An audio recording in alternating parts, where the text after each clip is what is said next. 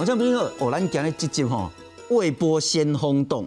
我先讲说，长期以来呢，我们谈了好久好久的这个新冠肺炎，不管是 Alpha 乃至于最近的 Delta， 我们一直一直在强调说呢，高风险族群、高年龄的这些长者呢，拜托哎，大概个过后，吼，他们的这个住这住院率、死亡率、重症都会很严重，所以疫苗一定要让他们先打。那很多年轻人这一阵子很不是滋味了哈，就特别是这一阵子 B N T 进来之后要给国高中生打的时候呢，我们还在谈说这个疫苗政策应该要再重新思考，因为包括说很多老人家第二剂都没打，怎么可以让年轻人先打第一剂呢？那年轻人真的不重要吗？年轻人染疫，就所有的国家的统计来看，真的他们重症比例是不高的，住院比例也不高，死亡比例更低。但是不是我们过度轻忽了？万一染疫之后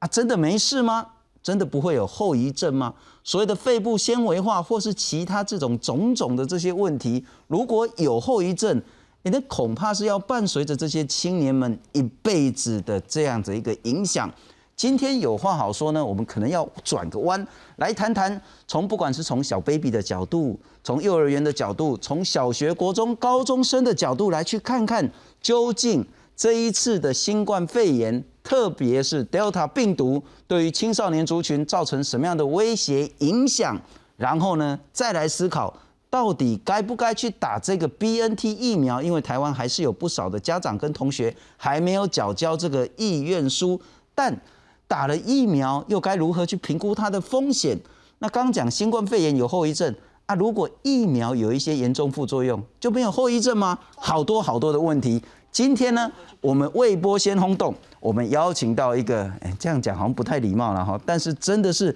许许多多家长跟小朋友他心中最爱最爱的医师，有人叫他巧虎医师了哈，但也凸显出他的重要性。欢迎是马偕儿童医院儿童感染科的医师黄聪宁，黄医师你好。新中好，观众朋友大家好，我是黄聪宁医师，非常谢谢了哈，真的很难得能够邀请到你。待会特别因为其实你的话哈就很像巧虎一样，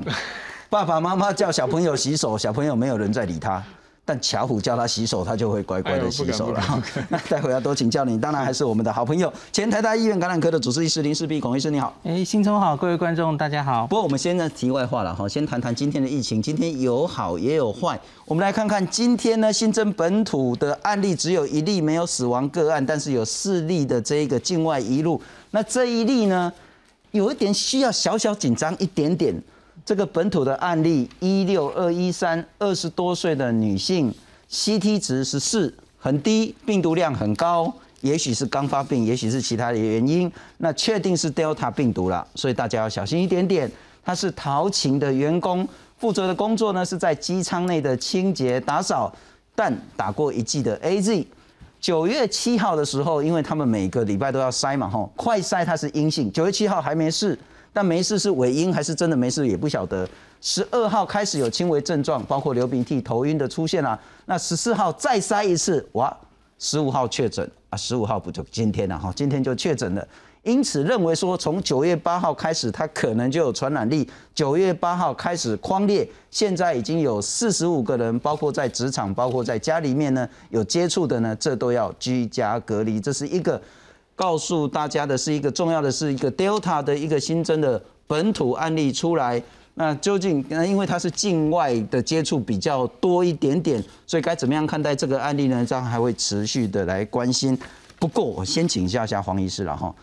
似乎在指挥中心、在新北市政府，乃至于在台北市政府，大家都认为好像这一波从幼儿园出来的，好像已经稍微控制住了。嗯。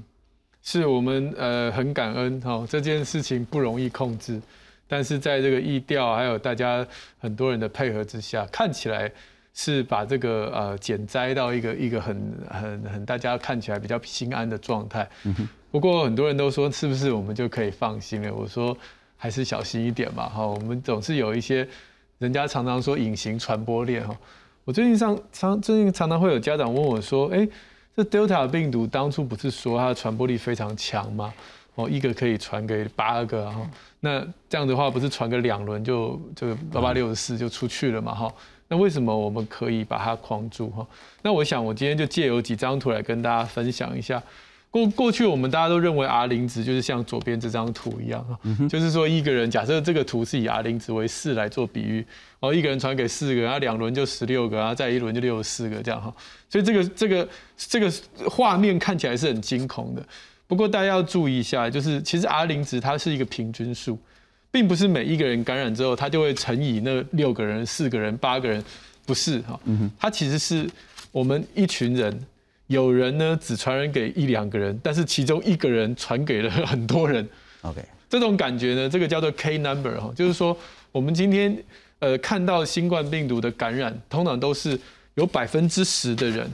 它造成了百分之八十的人的疾病。嗯、我们不要讲人家是老鼠屎了哈， okay. 只能说这百分之十的人可能特别的活跃，嗯、特别嗓门特别大，呃，或者是他特别喜欢交朋友。或者是他工作的关系，他必须接触特别多的人。那你可以看到，我举个例子，这是很这很久以前的数字。你可以看到之前在香港的一个 outbreak 的一个爆发，嗯、那每一个点就是一个人，你不觉得很有趣吗？嗯、那左边那些散在的哈，这个这边左边这这一群哦，大概都一个人只传给一个人，一个人传给一个人。这这边其实你没有办法看到我们之前说什么一个传给八个，八个传给六十四个，他都一个传给一个。真正造成整个灾情的就是这位。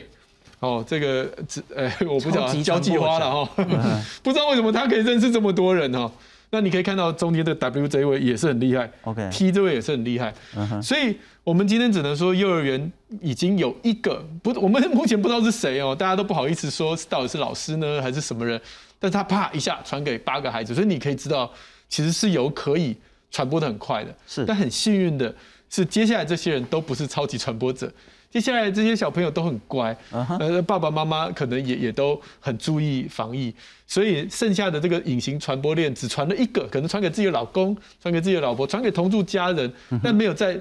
呃这个传给这个老公，然后老公去跟兄弟们喝酒，那就完了，好，那就是就就又下一波又来出现，所以我想这个过程当中，我们很幸运的是已经停损，但是会不会还有一条链还存在着？一个传一个，一个传一个，一个传一个，在社区里面，我们不晓得，嗯、但我们不要成为那一颗老鼠屎，就是不要成为这位 B 了哈。就是如果社区这个隐形传播链都还存留在我传给我的老婆，嗯、老婆传给她的闺蜜，然后闺蜜传给她她的这个老公，这样一条链其实很好抓。如果最后真的抓到那条链是抓得回来，但如果这样传过去，那个人他是是是这个这个呃老师，然后跟全班的人授课，然后一次传给很多人，那又是再一次我们上这个上上礼拜所复制的事情。是，所以我要讲的这样的一个故事，就是说我们我们不要掉以轻心，好像觉得这个疫情已经控制。我心里认为，这次我们有很这几天虽然本土案例都很少，可是都会有一两个是他不知道哪里来的。嗯、就这种你牵连不到的这种，我是最我是最担心的，表示还是有一个隐形的一条链在社区里面，只是它没有扩得很大。那这要归功于我们大家每一个人都很有防疫意识。我在路上，大部分的台湾人都还哎都很棒，还是会戴个口罩，还是会洗手，人与人的距离，好像我们今天还有隔板。我觉得是这一些做法让这个疫情呢，在我们上周呃上两周的这个。呃，恐慌当中，我目前可以暂时喘口气。不过也顺着黄医师说了哈，就是说今天其实还有一个案例，但是要明天呃指挥中心才会确诊。对，就是在新北幼儿园呢，又增加一名的感染案例。那不过也是谈这个是说，刚您看到所谓的那个百分之十的，也许叫超级传播者，也许叫什么名字，它也许是病毒量很高，也许是活动力很强，也许是人际关系很好，但也可能是他 N P I 做的不够。对对，他也许口罩常常忘记戴好戴满。对。他也许常常呢用了沾鼻涕的手呢摸东摸西，他也许是喜欢呢到处跟人家做一些所谓的近距离接触或是近距离讲话，而且呢他可能会有一些肢体的碰触的这些人，那大家如果都做好的话呢，其实那个阿浪值不会到四了，他可能了不起就一点多多多。对，但我还是想再请教一下黄医师哈。好了，就算是小朋友活动力很强。就算是不管是幼儿园还是国高中生，说实在，你要叫他们都戴口罩打球，叫他们吃饭不要勾肩搭背，不要说在那边聊天，很难啊，这完全违反人性。对，啊，我就算不幸感染了，啊，所有的医师都跟我讲，我应该也就是轻症甚至无症状。对，最最最最倒霉了不起的住院，那我早一点用单株抗体，我都会救得回来，死亡率很低。是，我真的要那么担心这个新冠吗？不管是 Alpha 或是 Delta， 嗯。其实呃，信聪说的对哈，我们其实小朋友不是这一次新冠病毒呃疫情的主战场，主战场还是在老人跟慢性病人，再来接下来就是我们这几位成年人哈，但是小孩还是在疫情的呃里面占有一席这个因素，是因为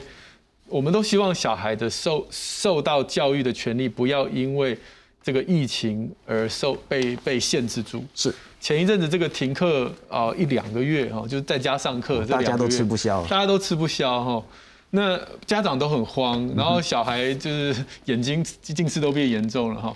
那你可能想说，那为什么我们要停课呢？其实停课的目的不是为了保护小孩，停课的目的其实是为了保护家里的人。我们现在台湾目前还陷在一个一个阵痛期当中，就是我们的整体的老年人跟成年人的覆盖率，还不是让大家很安心的地步。如果我们今天希望孩子回家的时候可以跟阿公拥抱，可以跟妈妈拥抱，然后都不用担心说万一他是无症状的感染者，然后害到阿公下个礼拜去住院。如果我们不希望这样，我们就只好让小孩不上课嘛，这是我们那时候做的决定。那如今现在没办法了，我们非得让孩子去上课。那我们就会希望孩子在学校能够有基本的这个呃呃 M P I， 然后也老师都打疫苗，这是我们现在正在进行式嘛。那回过头来，我们看看孩子，他是很低的，我们都说 low risk but not no risk， 他很低的这个住院率，很低的死亡率，但是不代表是零了哈。你可以从美国看到哈，这个数字当然就是大家不用看得很仔细，只要看左边就好了哈。总而言之呢，就是大概十万个孩子。那么这个新冠病毒的住院率在不同年龄大概都小于 一点五， 啊，小于二啦哈，我们就抓最严重的好了，小于二。也就是说，十万个孩子在平均呃这个这个得到新冠的住院的人数大概就十万个，最多最多两个。哎，如果疫情比较比较轻一点的时候就一个，甚至更少这样哈。那你可以看到零到四岁稍微高一点，那十二到十七岁会比较低一点哈。那从这个住院率可能还显示不出小朋友其实对这个一这个新冠病毒等整体的概念。我们发现这十万个里面的最高最高两个，其中呢有一个呢就是有百分之五十呢，它其实有一些慢性病，包括气喘啦，包括呃这个心血管疾病，就可能有一些先天性心脏病等等。那里面最最长一条就是肥胖啦，就就孩子还是要保持一下身材，因为你发现比较肥胖的孩子得到新冠的时候，他可能住院的几率就会比较高一点，但是这整体来讲加起来也是十万个分之二啊哈。我在这个网络上面有做过数学哈，就是说十万个里面有两个孩子住院啊，你没有什么感觉，你就想我们台湾呢，一年生二十万个孩子平均啊，所以就一岁的孩子呢二十万个，大概就四个住院嘛。然后两岁就四个，三岁就四个，我们就这样乘一乘，乘到十八岁好了，哦，那就是大概也是不到一百个啦，全台湾。一周，如果今天整个疫情超级大爆发，像美国那样，我们全台湾一周大概也不到一百个孩子会住院，大概这个感觉啦哈。啊，北中南分一分这样子。不过那个是就整体公卫的角度，就整体公卫来讲。但我如果对家长来讲说，哦，我这金孙呢，我这宝贝，对对对对对对，我这未使好去有上面是夹插的。对，所以我这边呢就要来介绍小朋友呢，说不是这个是 low risk， 但不是 no risk。那他们的 risk 在哪里呢？我这边就介绍。其中一个就是叫做小儿的多系统发炎症候群，叫 M I S C 了哈。那这个就是你得了新冠之后，你好了，得新冠的时候都没事，大概过了一两周之后又开始发烧，发烧之后就开始有一些好像川崎症的症状，家长应该都听过川崎症，然后以前我们在卫教的时候还要解释川崎川崎症是什么，现在家长都是啊，我知道，真的发烧啊，哦，这个草莓舌啊，手脚啊，眼睛啊，他们都知道了哈。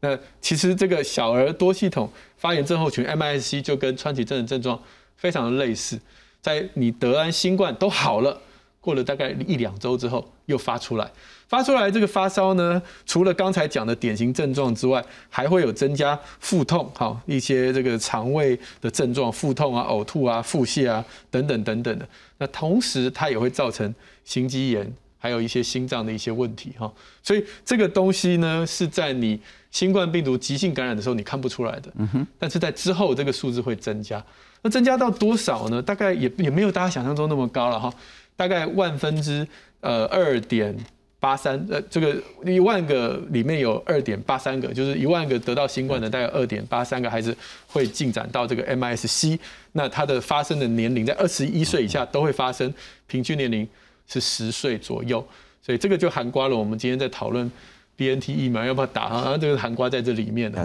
不过黄医师，你刚刚谈了很多很重要的事情，我特别再强调一点啊，因为每一个人对风险的判断不太一样，对承担风险的能力也不太一样，但有一个很清楚的数据是，如果小朋友不管是国高中生乃至于小学幼儿园的，他是肥胖的 B N I 超重的，他有先天的气喘，是他也许是因为过敏或其他的，他有先天的心血管疾病，对他有慢性疾病，对他有代谢系统的这些问题，他如果 這, 这么多病啊，对，因为你刚洋洋洒洒一列就很多，但其实这种小孩子也不多了哈。但是如果你家里小孩就刚好有这些疾病的话，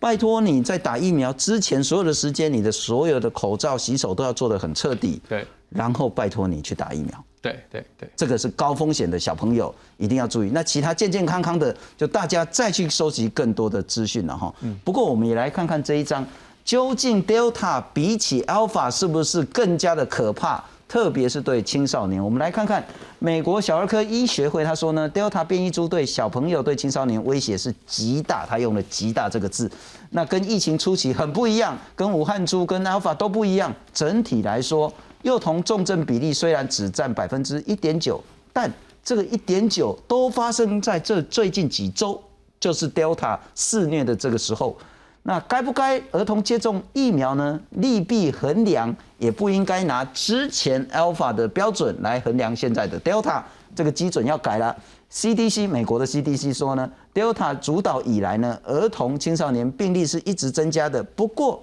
严重程度并没有增加，重症死亡比例也没有增加。十二到十七岁没打疫苗，住院几率是有打疫苗的十倍。如果你很担心住院重症的话，恐怕也得打疫苗。对，那再来是英国的国家统计局，他说呢，孩童青少年比成人更容易出现上呼吸道的阻塞，确诊五个礼拜之后，仍然有比例的症状呢是两到十一岁 九点八， 十二到十六岁 百分之十三，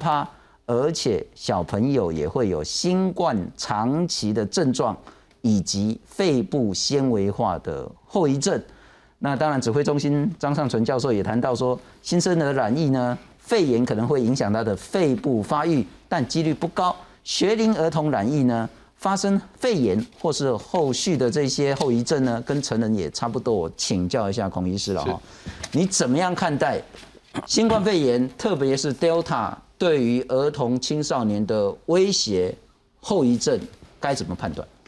嗯。大家要仔细看这个儿科医学会还有 C D C， 其实它讲的是同一件事哦、喔，只是不同诠释方法。因为我们先看第二个，我我之前在节目上有跟大家说，因为 C D C 去分析这一波暑假以来的儿童青少年的 Delta 疫情，然后它住院的比例、重症的比例、死亡，然后跟之前主要是 Alpha 的那一波相比，去年冬天，他发现对你个人来说，一个年轻人得到之后，那个重症死亡的比例跟之前差不多，就是对个人来说风险没有改变。可是全是这个 A A P 这个小儿科医学会，他是说哦，重症比例 一点九， 可是几乎都发生在近几周，那是因为它的案例大增。那 Delta 的确是传染力变得很高，然后它传进了小朋友的，因为小朋友青少年相对还没有打疫苗，然后很多都是家庭内感染，然后是没打疫苗的呃大人，然后传回家庭，所以它的绝对数字染疫的青少年跟儿童的确大增，然后在这个整个夏天，在美国，嗯哼，那它有一定比例的人重症，所以当然就看起来很严重。那可是我觉得这就是，呃，要先跟家长说是它本身并没有专门攻击小孩，或是说这个病毒已经变得被。对小孩子、青少年这个染疫率啊、重症率大增，没有，我们没看到这个现象，只是因为它真的传染力变高，所以分母变大。那在小孩这里你也要小心，他会不会瘫痪医疗了？哦，跟跟之前不一样的大概是这个地方。是是是，不过我们也来看看了哈，接下来的重点就在于说，这两天呢，很多国高中生跟他的家长就要缴一个叫做接种 B N T 的意愿调查书。那部分的家长就是现在还陷入天人交战。当然，现在看起来有交的呢，大多数都是想要打 B N T， 可是还是有很多家长在担心说，这个决定真的可以这样做吗？啊，那住了后满不离那心肌炎，啊，我要怎么对得起我们这个陈家的列祖列宗呢？啊，如果不打的话，啊，染疫的话，啊，问题不是更大吗？我想几波想看暗时拢困袂去，到现在还没有缴意愿书，我们来看看家长跟同学们最担心的点该如何判断。地方政府在十三号回收学生施打 B N T 的家长同意书，统计结果显示，接种疫苗的意愿相当踊跃。目前收回来已经有超过 百分之九十三 的，那些都愿意在医院打。我看一看哦，想要去医院打的还有 百分之一点三 的，其他 百分之九十三 的以上都是要在学校打。那另外还有还有几家学校还没完全回传哦，还没统计完毕哦。不过，施打 B N T 疫苗可能会引发心肌炎等副作用，而且年轻男性的发生率更高，还是让家长有些担心。副作用啊，然后还有一些那个就是学生每个人的身体机能不一样啊，所以会有些有一些担心这样。台中市只有 百分之三十一 的学校交回家长同意书，因为有不少家长还在犹豫，到底该不该让小孩打疫苗。台中市长卢秀燕表示，会尊重家长的意愿，不会强迫，也延后缴交的期限到十六号，让家长有更多时间考虑。因为有人在讲说，是不是台中大家施打意愿低啦，或怎么样？其实有很多的因素，我想不要做这样的一个猜测，结果出来就很明确。教育部表示，如果学生接种后身体不适，最多可以申请三天的疫苗假，在家休息。记者综合报道。我可能特别要强调，打疫苗呢是每一个人的权利，也可以不打。这个完全无法勉强强迫的，如果缴了之后想反悔，当然可以；如果缴了之后真的要上战场要去打啦，你也可以决定说我不愿主啊哈。就这个其实是一个重要的资讯，指挥中心也讲得很清楚。不过我们来看看，到目前为止回收的情形是，教育部长讲说十多个县市回报接种意愿，那 百分之九十三 大概是平均下来呢，学生都想要打，就算是接种前夕再考虑一下也没关系。就算是接种当下你不打，其实也没有任何人可以勉强你，这是一个重要讯息。那在下个礼拜三开始就可能陆陆续续要打了。彰化回收的 百分之九十六， 台北 百分之九十五， 新竹 百分之九十五， 这比例都算高。不过呃新北市是要九月十五号，就是今天统一回收了齁。桃园回收九成，台南回收五成，台中回收三成。那回收低不代表说考虑多。他也许是整个行政作业，他不急着在这一两天收，他也许是服务员比较广大等等，他因素很复杂，但确实真的有不少家长还是心里面那个石头没放下来。我们来看看，就是这一颗石头了哈。呃，李秉穎李教授在前两天也讲得很清楚 ，B N T 确实有罕见的心肌炎、心包膜炎，那特别强调，如果要避免的话呢，就是及早发现。极少数，但是呢，会有这些，包括胸痛、胸闷、压迫感不适、心悸、昏厥、运动耐受不良、呼吸急促。如果出现这些症状，拜托赶快就医。我再请教一下黄医师，很痛苦呢，到底要不要打？我自己也是家长哈，我的孩子刚好也是满十二岁，那我老婆就问我要不要舔钩，我说当然要钩啊。那他说，那可是那些风险，我说我都算过了。那其实，呃，就像刚刚主持人说的，打跟不打这个决定，最后应该是先有一些科学的数字，是，然后再配合上你的情感上面是不是能接受？因为有的时候数字虽然存在，可是你情感上没办法接受，所以那个过程的确是很犹豫。就像当年要帮带自己的阿公阿嬤去打疫苗的时候，也是有那个很多的挣扎，所以这个挣扎没有不对哈，我觉得这是可被同理的。那我只能负责前面那一块，就理智上面我们要了解小朋友打疫苗的目的有几项哈。第一项当然是保护自己，这个没有问题。保护自己的话，可以从我们新冠疫苗这个，我们现在只讲 B N T 好了，它在青少年的数据，那当然是超棒，它抗体甚至比成年人都还要高，所以它保护力一定是很很不错的，所以这个毋庸置疑。那再来的第二个就是说，打疫苗有的时候也不是只保护自己，很多的我们在儿童的疫苗，它的策略呢，打在儿童身上，确实要保护在这个这个我们这个社会哦，全台湾一起同住的其他比较脆弱的人哦。我举很多的例子，比如说流感疫苗，为什么我们学生全部都要免费公费接种？你说一个十七岁的这个篮球高中篮球队的队长，他得到流感会怎样？在家躺个两天哀哀叫，这样就过去了嘛？说老实话也不会怎样。可是我们每一年我们都公费让他打，为什么？这是因为学校在病毒流行的时候，它就是个培养皿，很容易在学校会有很大规模的流行，没有关系，这些孩子身强力壮都不会有事。可是当他把病毒带回家里的时候，那么这些老年人得到了，他们可能就会隔两周之后急诊就爆了，因为那些老人家都塞到急诊去了。那你可以可能想，很多人就想说，可是那就让老人家打疫苗啊，那为什么要这个就让这些严重容易重症的这个免疫比较差的人打疫苗就好？事情没有那么简单哈。你会发现，像呃以很多的疫苗来讲，包括新冠疫苗在内，打在老人家身上，它的效果毕竟都还是比打在健康的年轻人身上来得差，所以你看现在美国啊、英国啊都在讨论要不要打第三剂，那谁要先打第三剂，一定都是先从老年一直往下排嘛。是，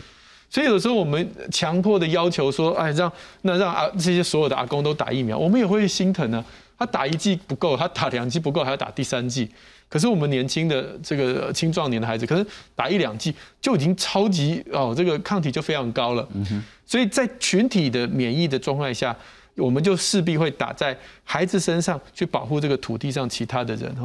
我再举一个简单的例子，很多人都给小孩打过 M M R， 我们叫做这个德国麻疹啊、麻疹的腮腺炎的抗的疫苗，大家都知道。可是大家没有看过德国麻疹这个疾病，因为这被我们疫苗几乎打光光，所以大家没看过。很多人，那那你我就常会问爸爸妈妈，妈妈，你知道德国麻疹的症状，小朋友得了会怎样吗？他想说啊，跟麻疹疫苗、德国麻疹跟腮腺炎听起来都应该三个都一样很严重吧？嗯、我说没有耶，德国麻疹小朋友得了，就有时候甚至没发烧或轻微发烧，精神活动力很好，衣服一穿你也不知道他长了什么疹子，他可以照样上学啊，在外面跑来跑去，不不会有太大的感觉。我说那为什么要制造疫苗？为什么要打在孩子身上？就是因为如果今天我们的孩子都不打德国麻疹疫苗的话，我们的孕妇就不用上街了。OK， okay， 今天我坐公车的时候，我坐捷运的时候，我前面坐了一个背书包的小孩，我也不知道他身上有没有德国麻疹啊。那我我现在怀孕，因为德国麻疹如果感染到孕妇，她生下畸胎、生下这个死胎，这个先天性的遗这个什么先天性白内障、心脏病的几率非常的高。嗯，所以所有的怀孕的妈妈都不可以碰到有德国麻疹的小孩。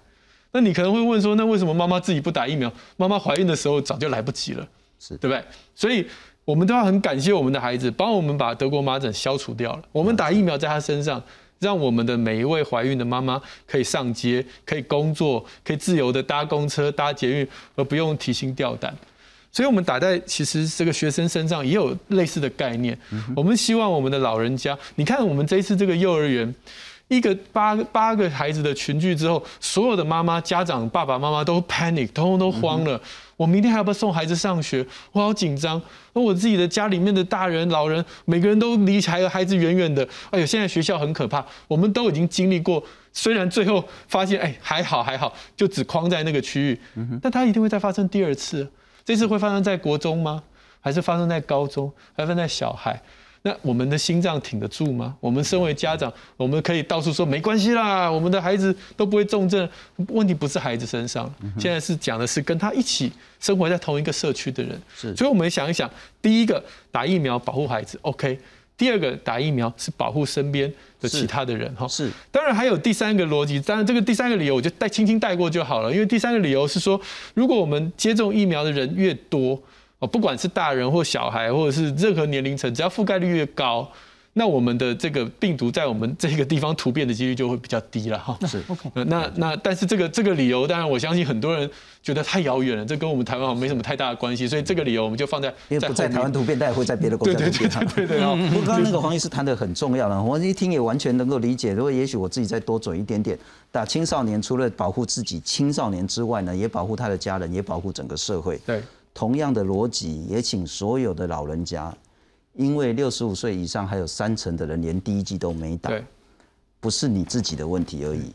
你如果万一感染新冠病毒的话，你自己有什么三长两短住院，拖累的也是你的家家人，拖垮的也是医疗资源。所以大家恐怕除了自己之外，要想更多一点点。好，那接下来可能要挑战黄医师两点了哈。第一点，您刚用所谓的德州德国麻疹那个例子，我完全听得懂。但现在情形又有一点不太一样，是说我们打青少年很大的一个目的是为了保护家人，为了保护长辈啊，我们就直接去打长辈家人那个两针不就好了吗？我们既然要保护，就直接去打那些该被保护的，而不是保外面那一层的人，这是一个。第二个，我们来看看这个数字。上次我们谈到，那何美香何老师也一直谈到说，打第一剂，特别打在青少年身上呢，真的意义不是那么大。包括说，不管 B N T、莫德纳或 A Z 打第一剂，面对 Delta 十四天之后，所有的保护力都大幅下降，特别是 B N T，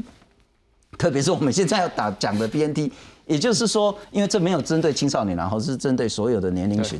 那如果第一剂，只打一剂的话，面对 Delta 保护力那么低，而且我们其实现在打的是青少年，而不是真正我们在意的这些高龄者的话，打这第一剂 B N T 真的意义那么大吗？嗯，呃，所有的意义这件事情就是看每个人心中的天平嘛。第一剂的保护力，我可以大概可以很确定，如果是青少年，绝对数字比这个高很多了哈。OK， 因为这个大概年纪都偏大嘛。是。但是当然也不会是九成啊，八九成这样。当然数字我也相信不会高到那么的高，大概就介在这个中间。但不可能是三成六了，不会啦，青少年大概就是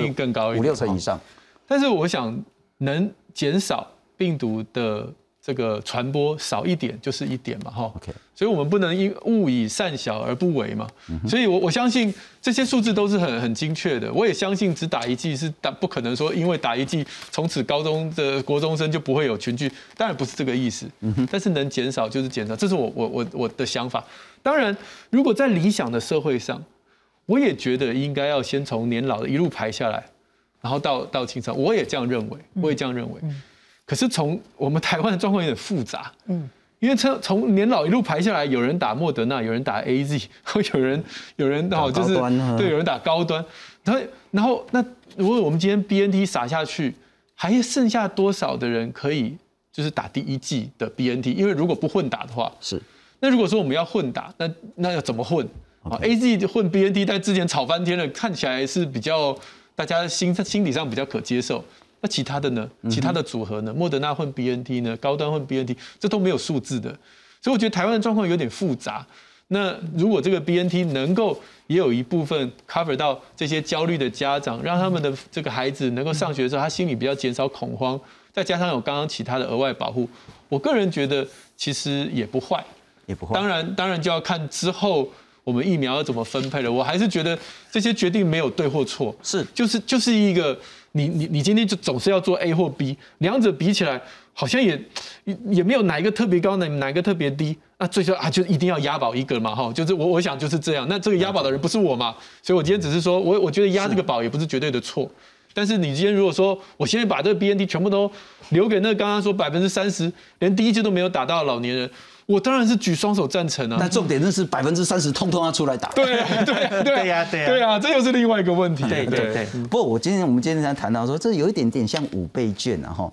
五倍券该不该排付，这是不同的争议。我们之前也有谈到，很多来宾说一定要排付，这不然不公平啊，或者说你集中火力给那些穷人可以比较好好的花这样子。但如果现在政策决定五倍券不排付，郭台铭然后或是张忠谋，他也可以拿五千块。那他花这个五千块，对社会也有一定五千块的意义。对，所以他拿不拿，他花不花，那当然对他来讲是他的选择的自由。对，同样道理，当政策决定青少年可以打 B N T 的时候，其实你想打就可以去打。对，那其实也不用太多的道德什么样的压力，就是说啊，你不要打，留给老人家打，你留那一针也不一定老人家会打了哈。反正政策开放，但你如果有疑虑，也可以多想想。我我我还有一个东西可以补充一下哈。这个我没有办法做一个数学的算式，可是我们最近有很多打莫德纳的老人家一直在等第二剂，等不到嘛。是。那我要讲的是，莫德纳延长两剂的时间 ，A Z 延长两剂的时间，嗯，跟 B N T 延长两剂的时间，这三件事情是一样的吗？其实是不一样哦。我们之前有一个数字哈，大家可以看到这个，当然这个数字有点复杂，但是我让大家稍微有点感觉，就是我们莫德纳延长原因，第一个是因为货没有到嘛，第二个是因为莫德纳第一季的抗体冲很高，所以我们我们有恃无恐嘛，让它慢慢降慢慢降，我们可以等嘛。可是莫德纳就是因为有这个优势，他打完第一剂之后，他保护力其实就大概有七八成左右了。从数学模组来看，打第一剂能够冲得到比较高的保护力的疫苗，你就值得，你就比较有信心，也比较值得可以让他等个八周啊、十周啊、十二周啊。所以莫德纳有这样的一个优势在，是，但 B N T 没有哦。所以 B N T 你今天打完这一群人 B N T。你大概就不能预期说啊，下一批来的时候是八周、十周后，我再他不行。B N T 基本上，如果你希望它能够得到好的保护，你就应该在三四周后。B N T 现在是隔四周嘛，四周至少四周后，嗯，你就应该要把第二剂要奉送给他们，因为 B N T 的第一剂保护力刚刚有看到数字了，它不适合我们这个延后施打的这样的一个进程。那我现在放马后炮，就是说，嗯、那如果是这样，那应该让青少年打高端。打 A Z 打莫德纳比较对啊，高端也不适合，第一季保护力低的都不适合延后。OK， 所以只有 A Z 适合跟莫德纳适合。我反正现在政策这样定，而且实际上我们手上也没有多的武器可以打了。对对对对。不过孔医师，我要请教您一点了哈，呃，我们也许再多谈一谈大家那个心里那颗石头，心肌炎。我们来看看，其实不，台湾不是什么那个率全球之先呐，哈，因为其实很多国家都开始打年轻人了。加拿大五月五号呢，才是开全球先例，十二岁以上呢打辉瑞，哎，就是 B N T 了哈。那美国呢，五月三十也扩大十二到十五岁，那到八月底为止呢，已经有三十六趴的青少年接种完两剂十二到十五岁的。那欧盟呢，也批准十二到十五岁可以接种两剂辉瑞。那丹麦、法国、瑞典、德国呢，都已经下放到年轻的。那特别是瑞典呢，是患肺部疾病、严重气喘呢，可以接种这个疫苗。英国也同意十二到十五岁可以打第一剂，就是在这两天同意的。中国它其实也把十二到十七岁列为疫苗的优先对象。以色列还打三剂的，降到十二岁。好，当然其实很多国家都开始青少年在打，但我们还是抗胜那个心肌炎。我们一直讲心肌炎呢，其实到目前为止，美国没有死亡案例，嗯，那住院都救得回来，嗯，啊，如果救回来，我是肺部纤维化，我是肺部的这些问题陪伴我一生，我本来篮球队长，结果我什么球都不能打，怎么办？会有这个问题吗？我们先看一下这个整个全部哈，最犹豫，然后在那边吵半天，学术跟政府单位挣扎半天，最后决定的是英国。Okay. 其他国家其实陆续就开放了，是。那英国的确为让他们犹豫这么久，也就是因为心肌炎。大家知道心肌炎其实是往下打之后，哎，以色列先发现，后来美国也看到很多案例，美国现在已经大概报了两千多个案例，嗯、那英国其实是这样，结果最后他们也说是取巧或是实际，他们最后说，我们觉得还是该给，那先给一剂 B N T 就好，嗯、因为大家都知道心肌炎是第二剂啊。男生的第二剂那个风险远大于第一剂，所以他们就说，我们就先给一剂呢，然后呢，这个 B N T 我们就等，因为英国本来第二剂就是可以八周之后，嗯，那他们说那时候大概是春天了，那请这个英国的这个疫苗接种委员会再观察一下，全世界这么多青少年施打之后，特别是以色列跟美国这些青少年有没有长期的一些后遗症会观察到，就都出院都没有都没有死亡，可是会不会影响到他的以后的长期的心肺功能等等？我看何美香老师昨天好像也有担心这件事嘛，因为心肌炎这件副作用我们发现也不过几个月的事，所以当然也会担心他会不会有长期的。这几个月看起来是没事。就是好像还还好，但两三年后有没有事？就目前没有任何人可以说有或没有。嗯，主要是他跟我们以前。在临床上看到那个因为感染而产生的心肌炎的严重度真的差很多，对，差很多。以前我们在因为感染而心肌炎的儿童，那是地雷哎，那你没有诊断出来，没错，下一次来就进加护病房了，那是我们会很害怕的。不，我一直听不懂一句话，就是说心脏的肌肉发炎，很多医师说。那也没啥啊，那你就吃药啊就好，心脏肌肉发炎没啥。所以我就说心肌炎三个字恐怕不能只就是只代表打这个 B N T 疫苗诱发的心肌炎，大家就想到都这种，也是有那种因为感染然后心肌炎，然后到他这个心脏的功能受损、嗯、很严重，然后对对会要进到加护病房，要放叶克膜的，有的有的也是这种，也会猝死。对，但是好像打疫苗产生的心肌炎都没有那么严重，这是我们目前看到的。我不晓得未来怎么样，但目前看到都没有。跟我们以前心儿科医生很害怕的那种因感染然后那种风暴病毒性的这种心肌炎，所以那时候这个孔医师也提到说，他在访问的时候说，哎，得到 SARS-C o V 二 也是会心肌炎啊，而且心肌炎的几率也是年轻的小孩特别多。那个心肌炎就可怕了。我后来仔细在看，我也是觉得那个是病毒感染造成心肌炎，应该理论上比较恐怖。理论上，后来我查一查，好像。也也也没那么可怕，也没那么可怕，好像这还是要挑病毒啦。OK， 好像什么这个这个呃呃肠病毒的心肌炎，嗯嗯，哦、嗯，腺病毒的心肌炎听起来就比较恐怖一点。所以这个 COVID 不管是那个十九或是二十或是好像还有二十一出来的这些一大堆奇奇怪怪的这些新冠病毒的话，它主要还是呼吸系统的攻击。对对。那就是呃，对成年人、老年人来讲，就是呼吸系统先第一个礼拜嘛，第一个礼拜你撑过去，第二个礼拜就是免疫的风暴这样。了解。那小小孩的，就是年轻人免免疫风暴很少，我们就只要面对那个呼吸道。因此，您的建议，理性跟科学的建议，就是说，还是就个人的部分，还是青少年应该要打 B N T 疫苗。嗯。但如果我们很担忧那个极少数，可能是百万分之十多，甚至特定年龄层可能超过一百百万分之一百多的这个年轻男性的族群的话，对，可以怎么做？对，两全其美，又打又不会有这个。两全其美最取巧的方式就是刚刚孔医师说的，你先给你的孩子打第一剂，然后你就观望看别人国家怎么样，就是这么简单了。OK， 第一剂是绝对没有问题，我我把数字直接跟大家就念念给大家听好了，打十二到十五岁的。女性十二到十五岁的女生打第一剂，心肌炎百万分之零，所以那个女儿就不用担心了。好，我是儿子，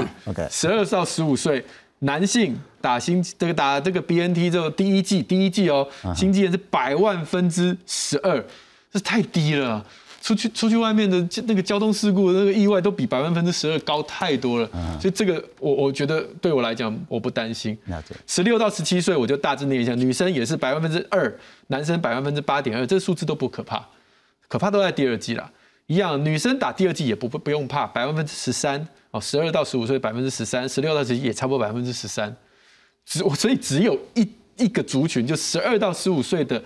男生。打第二剂的时候是百万分之一百六十二点二，那就是那个数字被新闻拿来报，就这个数字了。是，嗯嗯。所以我，我想今天我们非常有资格说，先打完第一剂再看看。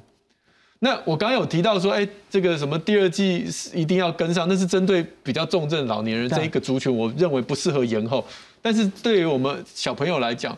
我我只是要多一层保护而已，然后多一层对家人的保护而已。我并没有需要百分之百，因为我的孩子基本上已经非常低。的这个这个这个风险了，嗯、所以我可以先打一剂，然后观望其他国家的状态。是，哎，发现假设这这几个月，哎，以色列啊、英国啊，或者是或者是这个这个刚刚那个那一个 list 所有国家都发现说，即便是这个疫苗之后的心肌炎发生率，即便是这个数字，可是几乎最后都会好，而且几乎都不会有一些严重的后遗症的话，嗯、那我觉得好像。其实百万分之一百也也也不是说不能冒的风险，了解。了解相较于其他他呃，我们刚刚没有提到 long covid 嘛哈，是。相较于孩子得到这个疾病之后，嗯、还是会有那个呃我们担心的问题的话，那我觉得这个风险可以之后再来评估，但第一剂一定是没问题的。了解这个资讯就非常非常清楚而明确的，然后不过我们再来看看，这是何美香何老师所昨天所提供的，其实你就看。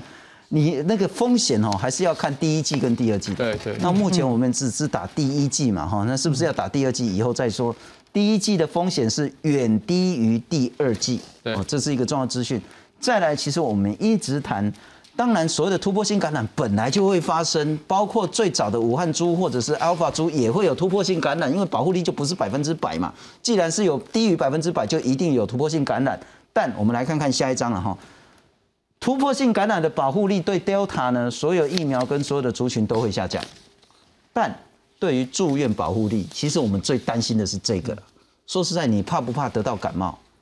也可以不用那么怕。对。但你怕的是感冒之后肺炎、重症、对，撒尤娜娜这件事情。对。如果我们有比较强的保护力的话，住院保护力的话，其实我们就不用那么担心害怕。而这个住院保护力呢？最重要还是要打到两剂，但是要打到两剂，现在台湾遇到一个困境了，我们恐怕疫苗呢来的不是那么多，也不是那么的顺，更不是那么的平均。因此现在呢，从今天呢也宣布说，台大医院现在正在进行第一剂，如果你打莫德纳的话呢，要招一些人来去做实验，第二剂可不可以打高端？我们来看看。那进来会不会有莫德纳疫苗来？会有，哎，会有一些其他的都会来了哈。陈时中十五号带来好消息，他透露近期将有莫德纳疫苗来台，稍稍减缓三百多万人等不到第二剂的焦虑。另一方面，台大医院研究团队即将进行莫德纳和高端的混打试验，预定招募两百二十名二十岁到六十九岁第一剂施打莫德纳的民众，进行随机双盲试验，预计一个月后解盲。对此，陈时中表示，研究结果出炉后，将交由专家审议。学理上认为可行，好，但是也是要在事实上做一些相关的研究，才能够证明。得到这些结果，那也要经过专家的一些审议，啊，跟建议，才来做好这样的一个施打疫苗的策略。高端疫苗到底可不可以取代莫德纳的第二剂？专家认为还是要做研究才会有答案。不过，相较于高端，他认为 B N T 混打莫德纳反而才是立即可行的施打策略。如果第一剂打莫德纳，第二剂可以换成 B N T 了，这个应该是没什么问题，因为这两支疫苗的性质非常的接近哈。高端可不可以当第二剂？因为他们两个疫苗不是同性质的疫苗，一个是 R N A 疫苗，一个是蛋白疫苗，所以这个倒是真的需要做一个研究了哈。那在这个研究结果出来之前呢，我想直接跟着打 B N T 是最简单的办法。目前六十五岁以上施打第二剂疫苗的长者只有 百分之四点二。 黄立明呼吁应该尽速为长者施打两剂完整疫苗，以增加保护力，降低当疫情再起时他们引发重症或死亡的几率。记者许春凤整理报道。好，孔医师，就是我们现在遇到一个困境啊，疫苗来的不够多，不够顺，也不够齐。打了莫德纳之后呢，现在没得选，就算你有 A Z 有 B N T 有高端，你也没得打。但其实也能够理解指挥中心它比较谨慎，因为它必须要兼顾到所有的安全性的问题，所以它如果没有足够杀力的东西，它不敢贸然开放。但我们是不是真的有足够的时间在好好去做研究，让打莫德纳的人可以去打 B N T， 可以去打高端，应该不会打 A Z 啦，或者打其他的这些比较相等的疫苗。那打 A Z 的人是不是因为现在大多数人只有第一类是可以混打 A Z 混莫德纳，但大多数的长者没有打第二剂的连混都没得混，嗯，我们还是谈说混打政策的时间急迫性是这么重吗？因为主要刚刚黄医师有提到，就是第一剂效果好的疫苗，我们有一些空间延后它，让我们创造一些政策的弹性，像是莫德纳、莫德纳跟 A Z 其实都是这样哈。那可是现在莫德纳有一个，我我不太确定它到底可以延到多久，这其实是没有数据的哈。像我们其实很多长者现在已经到了十周到十二周，我们原来设定的门槛哦。那我之前其实也有为这个政策说，其实加拿大有尝试弄到十六周，可是问题是他们后来疫苗就够了。那他们后来 Delta 就来了，他们就开始打了，他们没有实际上真的大家都延到十六周，所以这里资料也没有那么多。大概我看他们安大略省发表的资料，一剂大概就是十周左右打第二剂，所以他们看到十周前的保护效果。那今天这两天一直在吵说哈，有一些混打的研究高端去做啊，其实是长庚跟台大各自负责一部分，一个是做 A Z 混高端，一个是做莫德纳混高端。那我记得在我们讨论高端议题的时候，我我记得跟何美香老师也讨论过哈，其实高端或是联雅这些次单位蛋白疫苗，对他们整体的全世界的未来，假如展望的话，他应该去做加强针。在全世界已经很多打了 A Z A Z 的人 ，N I 两剂的人，可是假如以后我们未来一直有这些加强针的需要，抗体会消减，但次单位蛋白疫苗其实蛮适合作为这些的第三针。那所以，我我觉得可以学理上，为什么谢思明老师想要来领导这个研究，是因为学理上应该有机会成功，因为他大家都是针对做出这个棘蛋白嘛。那假如我们打第一剂的 N R I 疫苗，已经对它抗体是有一些记忆了，嗯、那你再打一个高端的蛋白进去，一样的蛋白，是它是有机会，哎、欸，就是加强针的概念，那个抗体就冲上去了。嗯哼，那我觉得其实大家不要太。呃，有一些政治或是怎么样攻击的，是说，哎、欸，这是因为哎、欸、你莫德纳买不到了，所以你现在想用高端来当第二剂什么的。嗯、我觉得其实就如同高端疫苗，那有些人这也是事实啊，因为莫德纳的进货不如预期，嗯、所以我们用第二剂高端来补充，这也是事实啊。有些人。其实一直就，但不用把它打成说变成是怎样怎样。有些人能接受，有些人质疑。那其实，假如我们做出了这样的研究，第二剂高端混是那有一定的成果，又安全啊，然后你就给民众选择喽。对对对啊，多这个选择，我相信应该有一些民众是愿意打的。我觉得这对我们整体那个疫苗。铺上去的路都有帮助了，是是是。不过我们也来看看这个政策了哈，这不能叫政策，这个实验了哈，这是台大医院莫德纳混高端第二剂做高端，那九月十四号已经通过人体实验伦理委员会了，最快下个礼拜就要启动，要收两百二十名的实验的民众。我们今天下午打电话去，好像已经收满的了，所以其实还是有民众很有意愿参加。收案两二十八天之后呢，数据就会公布。谢思明计划主持人，台大医院的教授，那他说莫德纳是 mRNA 疫苗，要转换成带蛋白才能刺激免疫反应，而这个蛋白跟高端的蛋白是完全相同，有抗原一致性，是独一无二的好处。不过黄立明黄老师可能想法又不太一样哈，这本来就很正常，大家想法都不太一样。那次单位蛋白或 mRNA 疫苗都要打第二剂疫苗才的抗体才会往上跳。那高端委托台大去做 A Z 加高端，长庚是莫德纳加高端，之前的也会有一些结果出来。那指挥中心委托台大跟部立桃园医院跨实验 A Z 加莫德纳，换句话说，我们现在有好多个实验同时在进行。那如果最后出来的结果是好的话，我们就可以有比较好的混打的策略出现。我再请教一下那个黄医师了哈，怎么样看待混打？怎么样看待我们现在的时间的急迫性？怎么样看待第二剂的重要？嗯，其实理论上哈，如果今天我们不是非常非常的高标准去看待混打这件事情，其实理论上要讲效果的话，应该都都是有效的哈。我们最担心其实是安全性的问题，所以之所以要做一些呃临床试验，我们才能够确保它没有我们意料之外的安全的顾虑。不然，我们今天打进去的如果是 mRNA 的疫苗，它就是你自己身体做一个棘蛋白啊。你今天打如果高端，那就是帮你做好打进去嘛。我就是今天叫你读书，像这个如果是 mRNA 就是叫你自己印啊，自己印印印印印出来自己读嘛。那如果今天是高端，就是我印好给你叫你自己读嘛，这个意思是一样的，所以。弄出来的棘蛋白是同样的，所以每多打一剂疫苗，既然我们的对象都是一致的，每多打一剂疫苗对我们的免疫就是一个提醒。我们而且我们要注意哦，我们不 booster 哈，我们说多打一剂疫苗，不是只是把抗体拉高，除了高度之外，其实它广度也会拉开。什么叫广度哈？今天我们丢一个，就像我刚刚我举例好了，把棘蛋白当成一本书好了。Uh-huh. 我们今天看第第一次这本书全部看完啊，我终于看懂了。但其实你没有懂，你抓了几遍里面的重点，你吸收了里面一些重点，可是有些细节你并没有看到。嗯，那第二次你再打疫苗进来，就像你读第二次书，这次除了你的抗体又在拉高第二次之外，其实你对书里面的细节，也就是这个棘蛋白，其他的一些本来你产产生的这个抗体里面比较没有注意到的细节，它也会拉高，所以它广度会增加。所以如果你打到第三次，那又是哦，你一本书看到第三次。你大概里面哪一哪一页有什么东西呢？什么图细节你都会记得。我们免疫也是一样，所以我们不是只求高。如果我们只是求它抗体拉高，那是很没有意义嘛，因为拉高它又会掉下来，拉高又会掉下来，拉高又掉下来，那永远没完没了。但重点是它广度会增加。广度增加的话，下一次在感染的时候，如果是类似的病，假设同一个病毒株，当然它就是一次歼灭。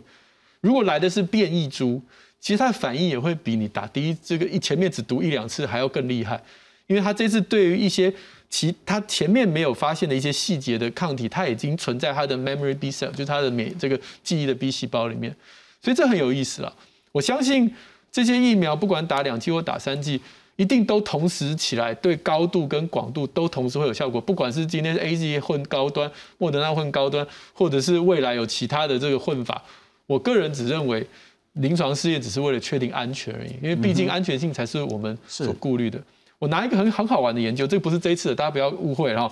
这是疟疾的疫苗，疟疾的疫苗。那它里面有两种，一种就比较像是次单位的疫苗，就像高端这种疫苗；另外一个叫做 A D 的，这个 A D 三十五 就很像 A Z 的疫苗，它也是腺病毒载体。嗯、那你可以看到它有不同的组合哈，有这个腺病毒载体打腺病毒载体的两剂哈，然后有这个高端高端高端，不能这样讲了哈，次单位次单位次单位哈，有载体次单位次单位啊，次单位次单位载体，然后还有这个这个是呃对照组的空的。那你你我我标出来给大家看。第一剂如果打这个呃腺病腺病毒载体的疫苗，后面补两剂次单位疫苗，它抗体显著的是比较高。当然，这个实验并不代表什么，这只是过去疟疾的疫苗在这个动物实验上面发现，好像第一剂如果你打这种腺病毒载体的疫苗，它的这个呃 T 细胞或者是免疫的这个记忆 B 细胞，好像可以存得比较久，让你后面去补充的这个混打的疫苗的效果更好。所以我其实也蛮期待。那个 A Z 混打高端跟 A Z 混打莫德纳，我很想呃呃 A Z 混呃这个莫德纳混打高端，我很想知道这两个有什么差别。是，我会赌那个 A Z 会。